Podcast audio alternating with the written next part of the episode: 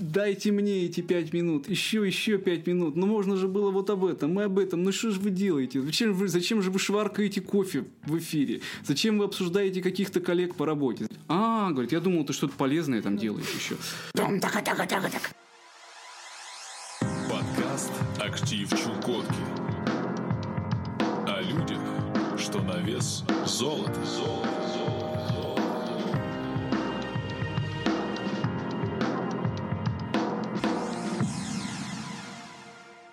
Здравствуйте, дорогие друзья, с вами снова я, Стас, и это наша программа. И у нас в гостях музыкальный эм, гурман всея Чукотки, назовем его так, Степан Самойлов. А, давайте поаплодируем.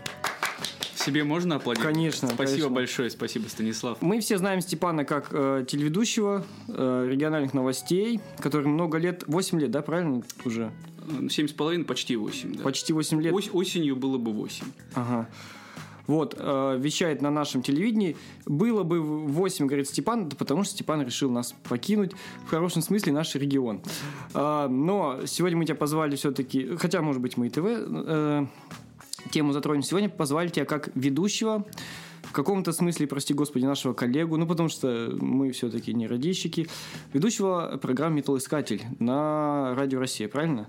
Да, совершенно верно. Можешь немножко рассказать о самой программе, как она появилась, концепция и что ее ждет после твоего отъезда, самое главное. Я ждал этого вопроса. На самом деле, он, понимаешь, он пр- предполагает огромный массив информации, если начинать вот с самого-самого начала. Поэтому насколько мне можно распространиться?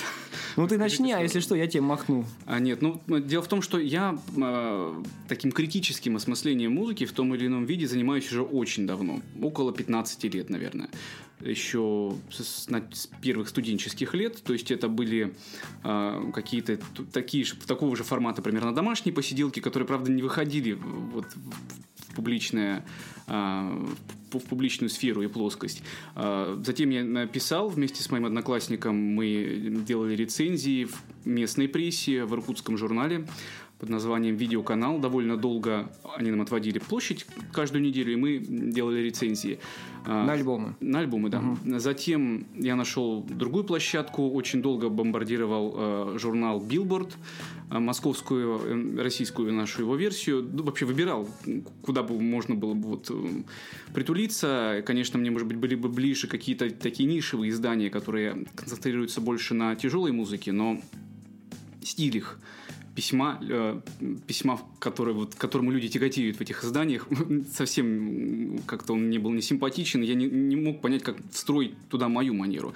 А Билборд очень такое издание с очень взвешенной, серьезной, аргументированной подачей. То есть ты выбирал, э, исходя из того, что э, не так возьмут, не возьмут меня, а то есть ты уже сам ну, имел... Нет, я, я писал людям, я писал, я предлагал свои материалы, мне давали задания, да, ну просто вот все довольно быстро в других изданиях закончилось, а с Билбордом срослось, и около двух лет, наверное, я с ними сотрудничал, тоже были рецензии в основном, хотя несколько было и таких серьезных материалов, по-моему, даже, если не ошибаюсь, э, один материал о предварявший выход второго альбома английской певицы Лили Аллен, он попал, ну, нет, по-моему, не кавер-стори это была, ну, по крайней мере, название было на обложке журнала, то есть это была такая ну, неплохой знак, по-моему, для меня. Ну, вот все-таки в формате рецензии по большей части, части это оставалось. И это было довольно сложно выполнимо в том плане, что э, у ребят, видимо, ну, немножко хаотичный такой подход был к работе, и они обычно вспоминали о том, что им нужны рецензии, ну, условно говоря, там, за неделю до выхода журнала, и они вот начинали р- своим рецензентам распихивать какие-то альбомы, и это выглядело так, что вот он, дедлайн послезавтра, нам нужно, чтобы ты написал об этом, этом, этом и этом. Я говорю, ребят, ну это же нереально. Вот, ну пока у меня не было основной серьезной загрузки по основной работе, я с этим справлялся. Когда я приехал сюда, к сожалению, пришлось с этим закончить. Кроме того, еще дома у себя в своем родном городе Усолье-Сибирском в Иркутской области я делал музыкальную передачу, похожую на металлоискатель, но она была э, в таком э, немножко в другом формате, то есть я ее делал в одиночку, и она была длинная, часовая. Она появилась именно из того, что многие... Во-первых, стиль был довольно тяжеловат рецензии, мне хотелось его упростить. Упростить его можно было бы только э, перенося в разговорную речь э, вот все эти измышления сентенции. А, при этом отдельные, наоборот, фрагменты рецензий, как мне казалось, прям просятся, чтобы быть произнесены и прочитаны. И вот такая рецензентская деятельность, она плавно ушла в радиоэфир. А, больше года я делал эту передачу часовую, пытался всячески привлечь радиослушателей, какие-то интерактивы затевал, Ты конкурсы. делал на радио именно? На радио. Это было полноценное радиовещание. Угу. Вот, э, с местными группами связывался, обозревал, э, обозрел как-то их альбом местные группы. Очень неплохая пластинка до сих пор, так считаю. Сходил на концерт, сделал анонс концерта, потом обзор концерта. Но по большому счету откликов так я и не получил. И это была одна из причин, чтобы не продолжать. Ну и потом, как я понимал, просто руководство станции не очень на меня рассчитывало. Угу. И этот проект тихонечку завял как-то сам по себе, потому что все равно и тяжело довольно было э, его делать в течение долгого времени, полностью все в одиночку, не получая никакой подпитки, никакого отклика. Когда, когда я приехал сюда, и начал работать на телевидении. Я вообще приехал для того, чтобы работать на радио. Угу. Я всем об этом рассказываю. На Пурге не было мест в тот момент, то есть штат был полностью укомплектован. А мне сказали, ну есть же Радио России, иди туда, попробуй. Вот я пошел на Радио России, и а, а весь контент Радио России делает та же редакция, что и, значит, ТВ. Телевидение, да, ГТРК. И мне сказали, ну хорошо, без проблем мы тебя возьмем, но ты на радио не сможешь заработать вот полноценно. Иди на телевидение, а радио будешь как бы подрабатывать. То есть я не телевизионщик вообще, я себя не считаю угу. совершенно медийным лицом в плане именно внешности какой-то. То есть это была побочная какая-то деятельность, а радио всегда, и вот эта вот музыкальная стезя в некотором смысле, а, обозревательская, для меня всегда была основной. И было очень... Было и остается очень смешно э, наблюдать то, как люди ну, зачастую вообще не понимают, сколько усилий в это вкладывается, а, сколько времени на это тратится. Я буквально, вот я к вам пришел, я был в гостях у моей тети а, полчаса назад, а, благодаря которой я оказался на Чукотке. Она здесь живет уже больше 30 лет. Она 15 лет работала на радио, она как раз на радио угу. России. И довольно долго она возглавляла редакцию радиовещания. И вот мы с ней сидели, пили чай обсуждали все возможные темы общественной, мировой, внутрироссийской, внутрирегиональной повестки. Я говорю, вот, тетя, мне нужно идти. А куда? Вот я написал, что вы меня пригласили. Она говорит, а что тебя пригласили-то? Я говорю, ну я как вот записывают ребятам молодых, э, каких-то активных деятелей вот, общественного движения, людей с такой с деятельной позиции. А что ты делаешь такого? Я говорю, ну у меня передача музыкальная 7 лет выходит. А, говорит, я думал, ты что-то полезное там делаешь еще. То есть, ну, к сожалению, вот эта вот эм, позиция, которую приходится слышать очень часто, и она подавляющая в откликах. А, то есть, я приехал сюда, начал работать на телевидении, и через несколько месяцев выясняется, что на, э, на радио есть вот такой отрезок, который можно заполнить, и мне сказали, э, ты же делал музыкальную передачу, да, вот у тебя что-то есть, какие-то наработки, вот делай здесь, вот есть 20 То есть тебе минут. сами предложили? Мне предложили, угу. это было э, ровно э, 7 лет, и сегодня у нас 13 да, 7 лет да. и одну неделю назад. Вот. И первый выпуск «Металлоискателя» вышел в мае 2000 э, 2011 года. На этой неделе у нас был уже 333 выпуск.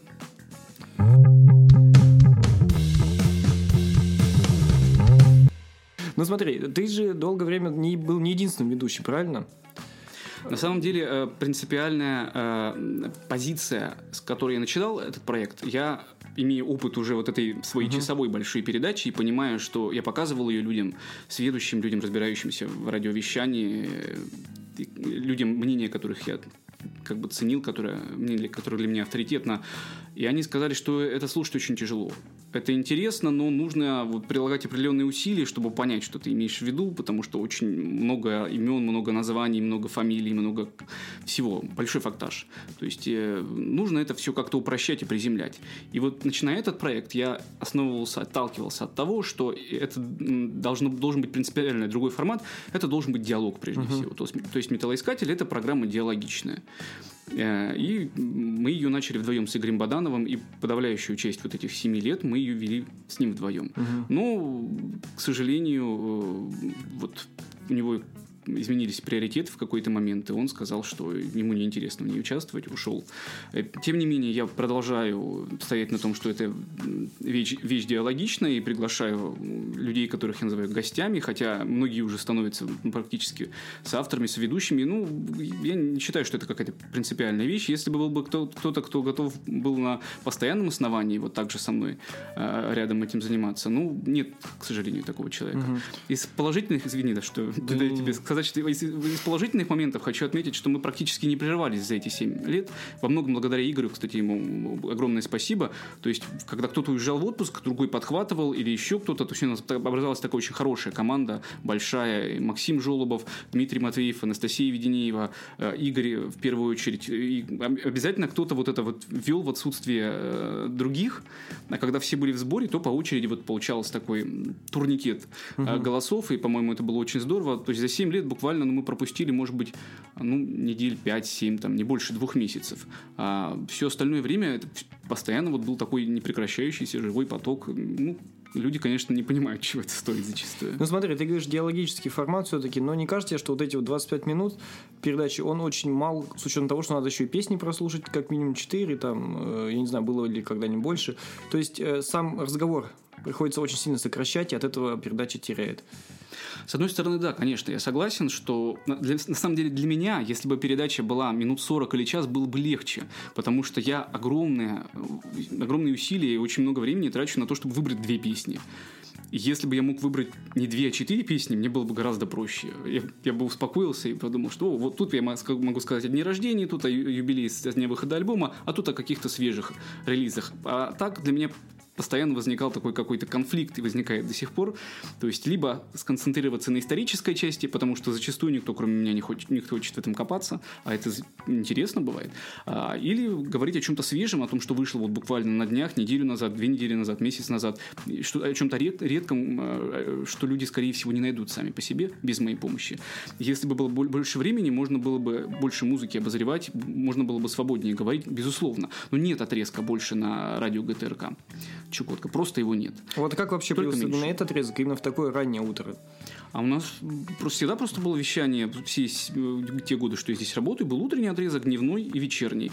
А, э, всегда в отрезке в любом из этих трех есть новостейный блок, угу. и после новостейного блока вот остается некий э, эфирное время, которое можно чем-то заполнить.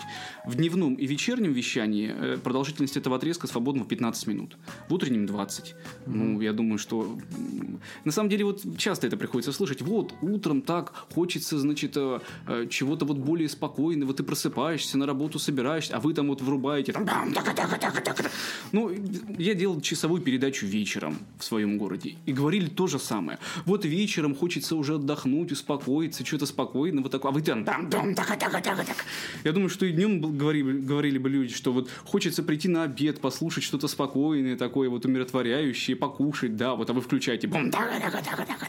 Поэтому всем не угодишь. Не, не однозначно не угодишь. И положительный момент момент, вот, на самом деле, вот этого урезанного хронометража такого, ну, не урезанного, а лаконичного, да, а, в том, что ну, для меня лично, для моих, наверное, возможно, сведущих, партнеров, э, эта проблема всегда была в том, что нужно упаковать огромный объем информации, ну, может быть, в чем-то не огромный, а большой, но такой, Хочется сказать про все. Там. Его нужно упаковать и, и э, оформить так, чтобы сказать э, о, о каких-то очень важных моментах, при этом не перегрузить, э, в чем нас упрекают очень часто. Э, ну, все-таки сохранить какую-то вот э, линию повествования, какую-то нить, чтобы она прослеживалась. И очень бывает забавно, когда ты при этом слушаешь, э, э, выработав в себе такой навык, а я считаю, что я его выработал за 7 лет, слушаешь вещание федеральных радиостанций. Угу. И когда ты понимаешь, что у людей просто 3 часа, вот, и они не знают, чем эти 3 часа занять. То есть, и ты думаешь, елки-палки, дайте мне эти пять минут, еще, еще пять минут. Ну, можно же было вот об этом и об этом. Ну, что же вы делаете? Зачем, вы, зачем же вы шваркаете кофе в эфире? Зачем вы обсуждаете каких-то коллег по работе? Зачем вы обсуждаете какого-нибудь дядю Васю, который вам звонит из Курска? Нет, ну это как бы, когда все уже сказано по много раз, наверное, к этому приходит, но у меня, я на самом деле и в формате рецензии тоже работал в довольно сжатом формате, у меня в сжатом, как сказать, да, в формате рецензии, в сжатом формате, в объеме в сжатом. То есть у меня было буквально там 17-20 строк, по-моему, и нужно было тоже туда уместить все мысли. Угу. И это все просто закручивалось как спираль, потому что, ну, иначе по-другому невозможно. И потом нужно было так, ее так закрутить и спрятать, чтобы потом тронешь, и она так вик разворачивается, и человек потом, читая или слушая, делал так, о, ничего себе. Вот к этому все как бы идет и стремится. Ну, металлоискатель приносил деньги какие-то? он приносит деньги, как вот именно эфирное время, которое мы заполняем.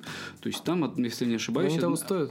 Одна минута стоит 60 э, рублей, по-моему. То есть, ну, Записывай, около, около двух с половиной тысяч за месяц. Ну, ну, я считаю, что на самом деле соотношение вкладываемого труда и получаемого вознаграждения, конечно, абсолютно невозможно и нестерпимо. А я, вот... я, я, я трачу, лично я трачу гораздо больше усилий, чем я получаю денег.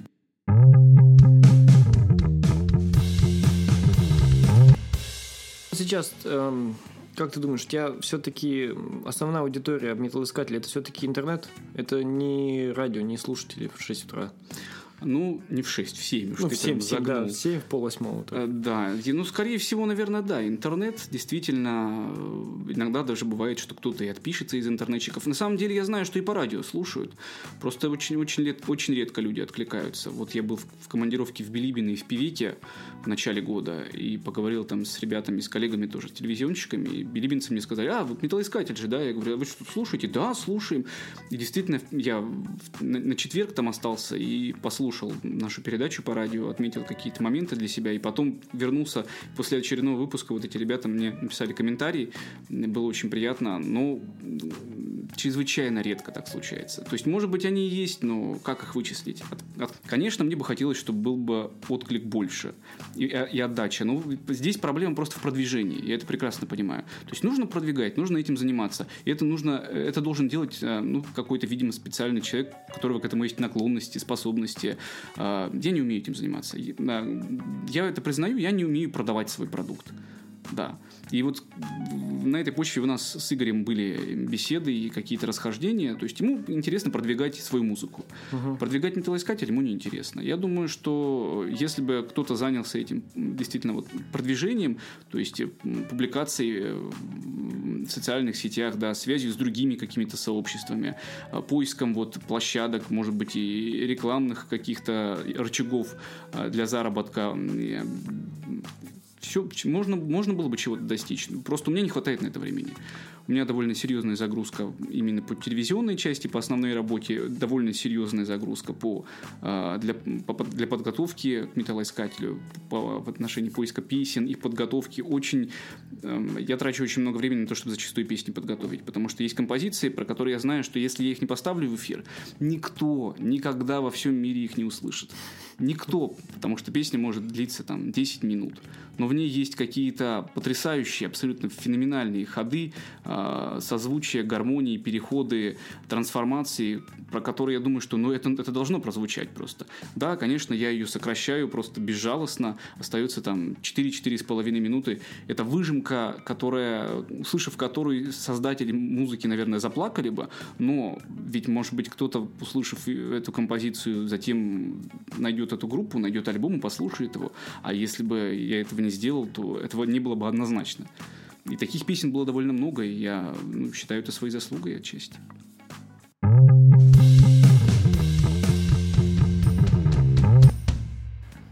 А сейчас ты уезжаешь. Что будет с металлоискателем? Скорее всего, его не будет.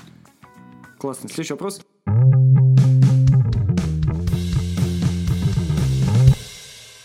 Я не оставляю это как э, некий проект, который вот принадлежит сугубо мне. То есть это открытая трибуна. Если кто-то готов подхватить, продолжить в том же духе, может быть, даже по-другому и лучше, то ради бога. Проблема в том, что, мне кажется, те, кто готовы были бы это сделать чисто теоретически, а, они не хотят работать вот именно в формате, придерживаясь, придерживаясь вот этих вот рамок и правил. То есть обязательно диалогичность, обязательно там какой, какие-то вот попытки как-то актуализировать анализировать музыку. То есть рассказывать о том, о, чем ты хорошо знаешь, э, ну, в некотором смысле это проще, и усилий нужно меньше затрачивать на это. А для меня это смысл металлоискателя ведь в том, чтобы выйти из зоны комфорта. То есть я, ну, грубо говоря, металлист, очень часто рассказываю о вещах, которые не имеют вообще никакого отношения к металлу. То есть я ищу что-то вот абсолютно обходные какие-то маневры, э, поднимаю то, что мне было неизвестно. То есть я ну, делаю музыкальную передачу с учетом того, что я делал э, в своем городе, да, больше восьми лет.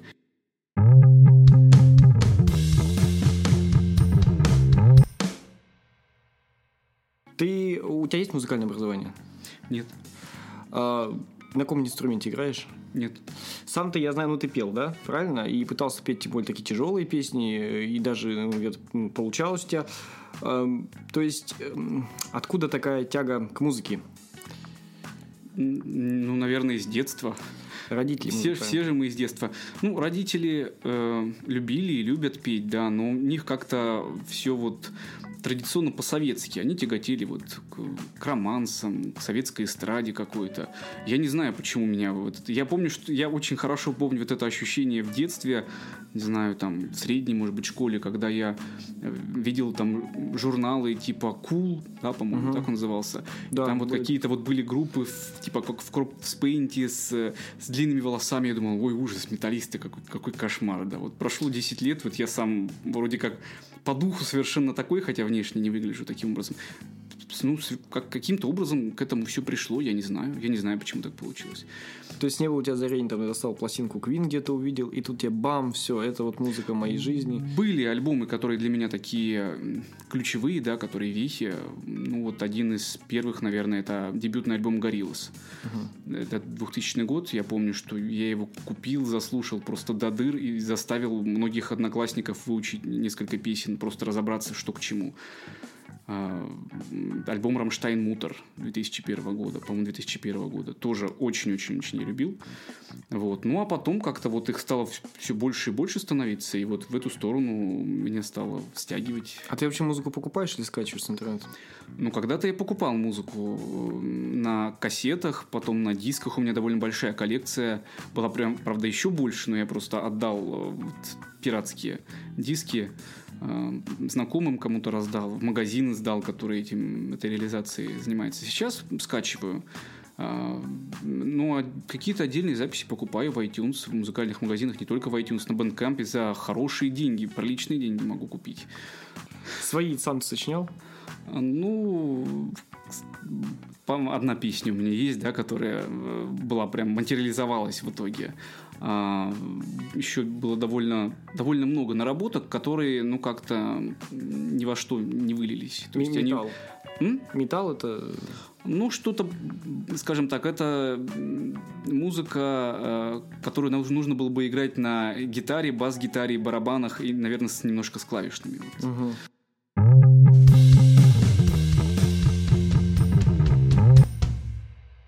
Ты еще занимаешься спортом, правильно? Э, йогой. Расскажи, как ты пришел в это увлечение. Девушка привела конкретно в йогу. Ну, вообще, я еще до того занимался а, у себя дома в Иркутской области, в родном городе я занимался плаванием. Ну, не то чтобы так прям профессионально, но ходил а, довольно долгое время. Каждое утро практически проплывал несколько километров. Занимался даже с ребятами, которые а, наверное, в спортшколе в какой-то были. То есть, ну, с ними работал тренер, они э, по определенному графику э, явно больше одного раза в день, то есть это был, были такие вот э, специализированные тренировки, и вот мы даже как-то немножечко с ними тягались. Ну, мне сложно было, конечно, тягаться, но когда я был в лучшей форме, то получалось неплохо. Так вот, чуть-чуть пободаться это, было увлечение здесь, на Чукотке. В этом отношении я занимался бадминтоном еще года, наверное, 2-3 ходил в секцию с ребятами, тоже ребята, э, друзья, коллеги пригласили, которые этим заинтересовались. Ну, там в какой-то момент все ушло в сугубо такую спортивную сторону, то есть очень для людей, которые этим занимаются, очень стало важно именно побеждать, а, показывать результат как-то. Вот я все-таки был больше ориентирован на ну не то что получение удовольствия, а какое-то вот э, взаимодействие, подтягивание техники, ну не на сугубо вот э, вот этот результирующий какой-то порог, эффекты, э, конечный итог. Э, ну вот и плавно поэтому перетек как-то в йогу, э, да, то, тоже в некотором смысле такая Пу- активность. Путешествуешь вообще много? Нет, нет, я не, вообще не не сторонник вот этой тяги к путешествиям. Я даже немножечко ее не понимаю. Мне кажется, что вот эти все места, э, это в некотором смысле как книга.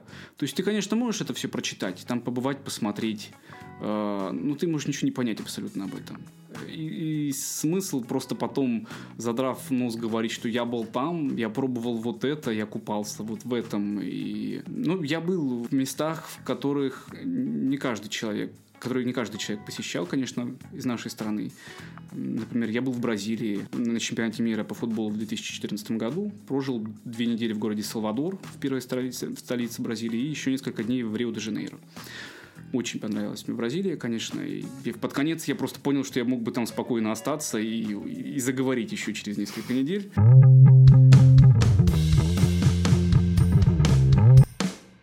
Ты же футбольный болельщик, правильно? Э, Не знаю, насколько большой. Вот расскажи, насколько большой, Насколько большой? насколько большой твоя тяга к футболу? Ну, я футболом очень хотел в детстве заниматься, и ну, почему-то как-то не сложилось, я не знаю. Я все время родителей теребил и говорил, отдайте мне в секцию, отдайте мне в секцию. И почему-то то я был маленький слишком, потом вдруг оказалось, что я уже большой. И все, и не срослось. Хотя я ходил постоянно с друзьями, не с друзьями, и пинал мяч во дворе, в детском саду, где угодно. А, вот, и начал смотреть в какой-то момент. Хотя смотрели смотрела моя сестра двоюродная, которая тоже, кстати, здесь сейчас живет, на Чукотке. А, И когда она смотрела и пыталась меня подтянуть, мне было неинтересно. А потом вдруг как-то я сам вот, заинтересовался. Не знаю, с чем это связано. Вообще болельщиков нет в семье больше, кроме меня. Родители абсолютно к этому прохладно относятся. Вот двоюродная сестра, которая жила здесь по большую часть времени на- Чукотке или в Москве. То есть она приезжала только в отпуск летом на несколько недель, на месяц. И в какой-то момент интересовалась, но когда интересовалась она, не интересовался я. Потом вдруг заинтересовался я, она немножечко уже остыла. Ну, я вот прям сознательно этим интересуюсь с 96-го года, 22 года. Назови свой любимый клуб вот на сегодняшний день. э, российский, да, правильно? В России я поддерживаю ЦСКА, э, кроме этого я болею за Мюнхенскую Баварию и за Ливерпуль. От- отлично. Отлично. Сборная, кроме российской, или нашу нет? Э, ну, наша, когда она есть, конечно, ну как, я, я, я русский человек все-таки, да. Но вообще за сборную Германии болею вот с 96 года, когда она стала чемпионом Европы в Англии.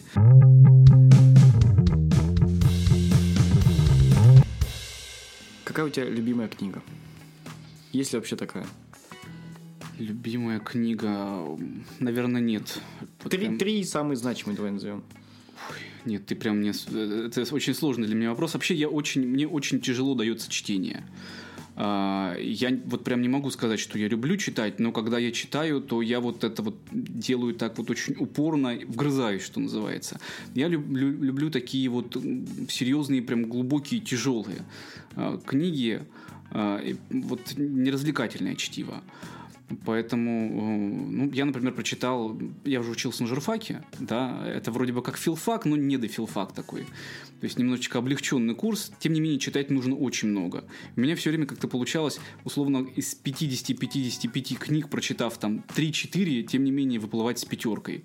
Это, конечно, свинство полнейшее, я не понимаю, как это получалось, но, наверное, находил какой-то вот контакт в итоге с преподавателями, они мне говорили, ладно, ты же все понимаешь, давай, все, иди. Хотя был один преподаватель, два преподавателя очень принципиальных именно по русской литературе, которые мне поставили четверки, из-за этого у меня не а, абсолютно пятерочный диплом, и они правы. Я с ними на самом деле согласен, разделяю скорее их точку зрения. Все-таки, ну, если человек вот а, не владеет в полной мере, хотя бы при определенным минимумом каким-то знаний, ну, нельзя вот говорить, что он отличник, он готов совершенно, абсолютно идеально. Последний фильм, который ты видел, может в кинотеатре, может быть дома. Ой, в фильме... Кото- Который тебе запомнился, вот, ну, Нет, ну я, я не очень люблю кино на самом деле. Я считаю, что кино в последнее э, время это вот ну, такая прям такая откровенная попса. И все любят кино, и это вот в некотором смысле кино и сериалы. Это вот такое время, как-то какой-то способ и возможность просто убить свое время. Вот я знаю, что я сейчас поставлю фильм, и я просто вот два часа меня не будет в этом мире. Я вот просто не могу. Мне очень часто при просмотре фильмов я начинаю, мне начинает зуд какой-то. Я думаю, блин, я же могу сделать вот это, вот это, могу альбом какой-то послушать, могу что-то там вот приготовить, могу вот.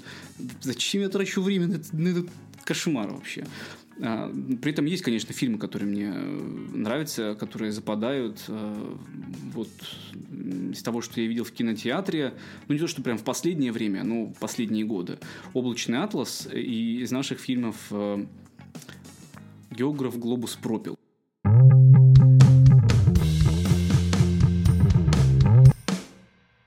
Кроме музыки и ну, йоги, какие еще хобби у тебя есть?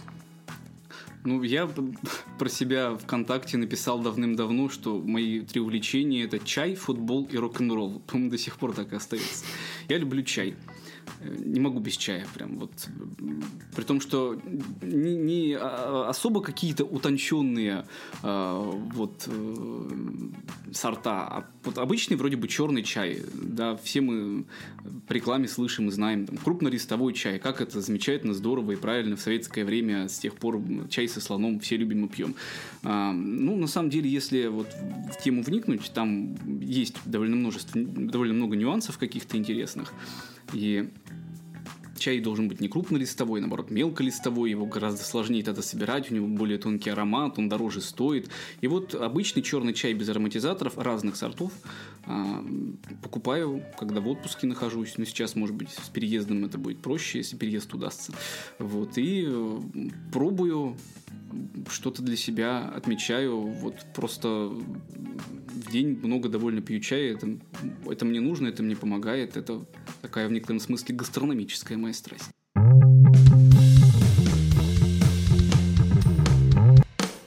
Перейдем уже к завершению. Мы сделаем такой, что-то наподобие блиц. Можешь отвечать быстро, можешь нет. Э, Русский рок жив? Да, Русский футбол жив? да. Все, это был самый быстрый блиц.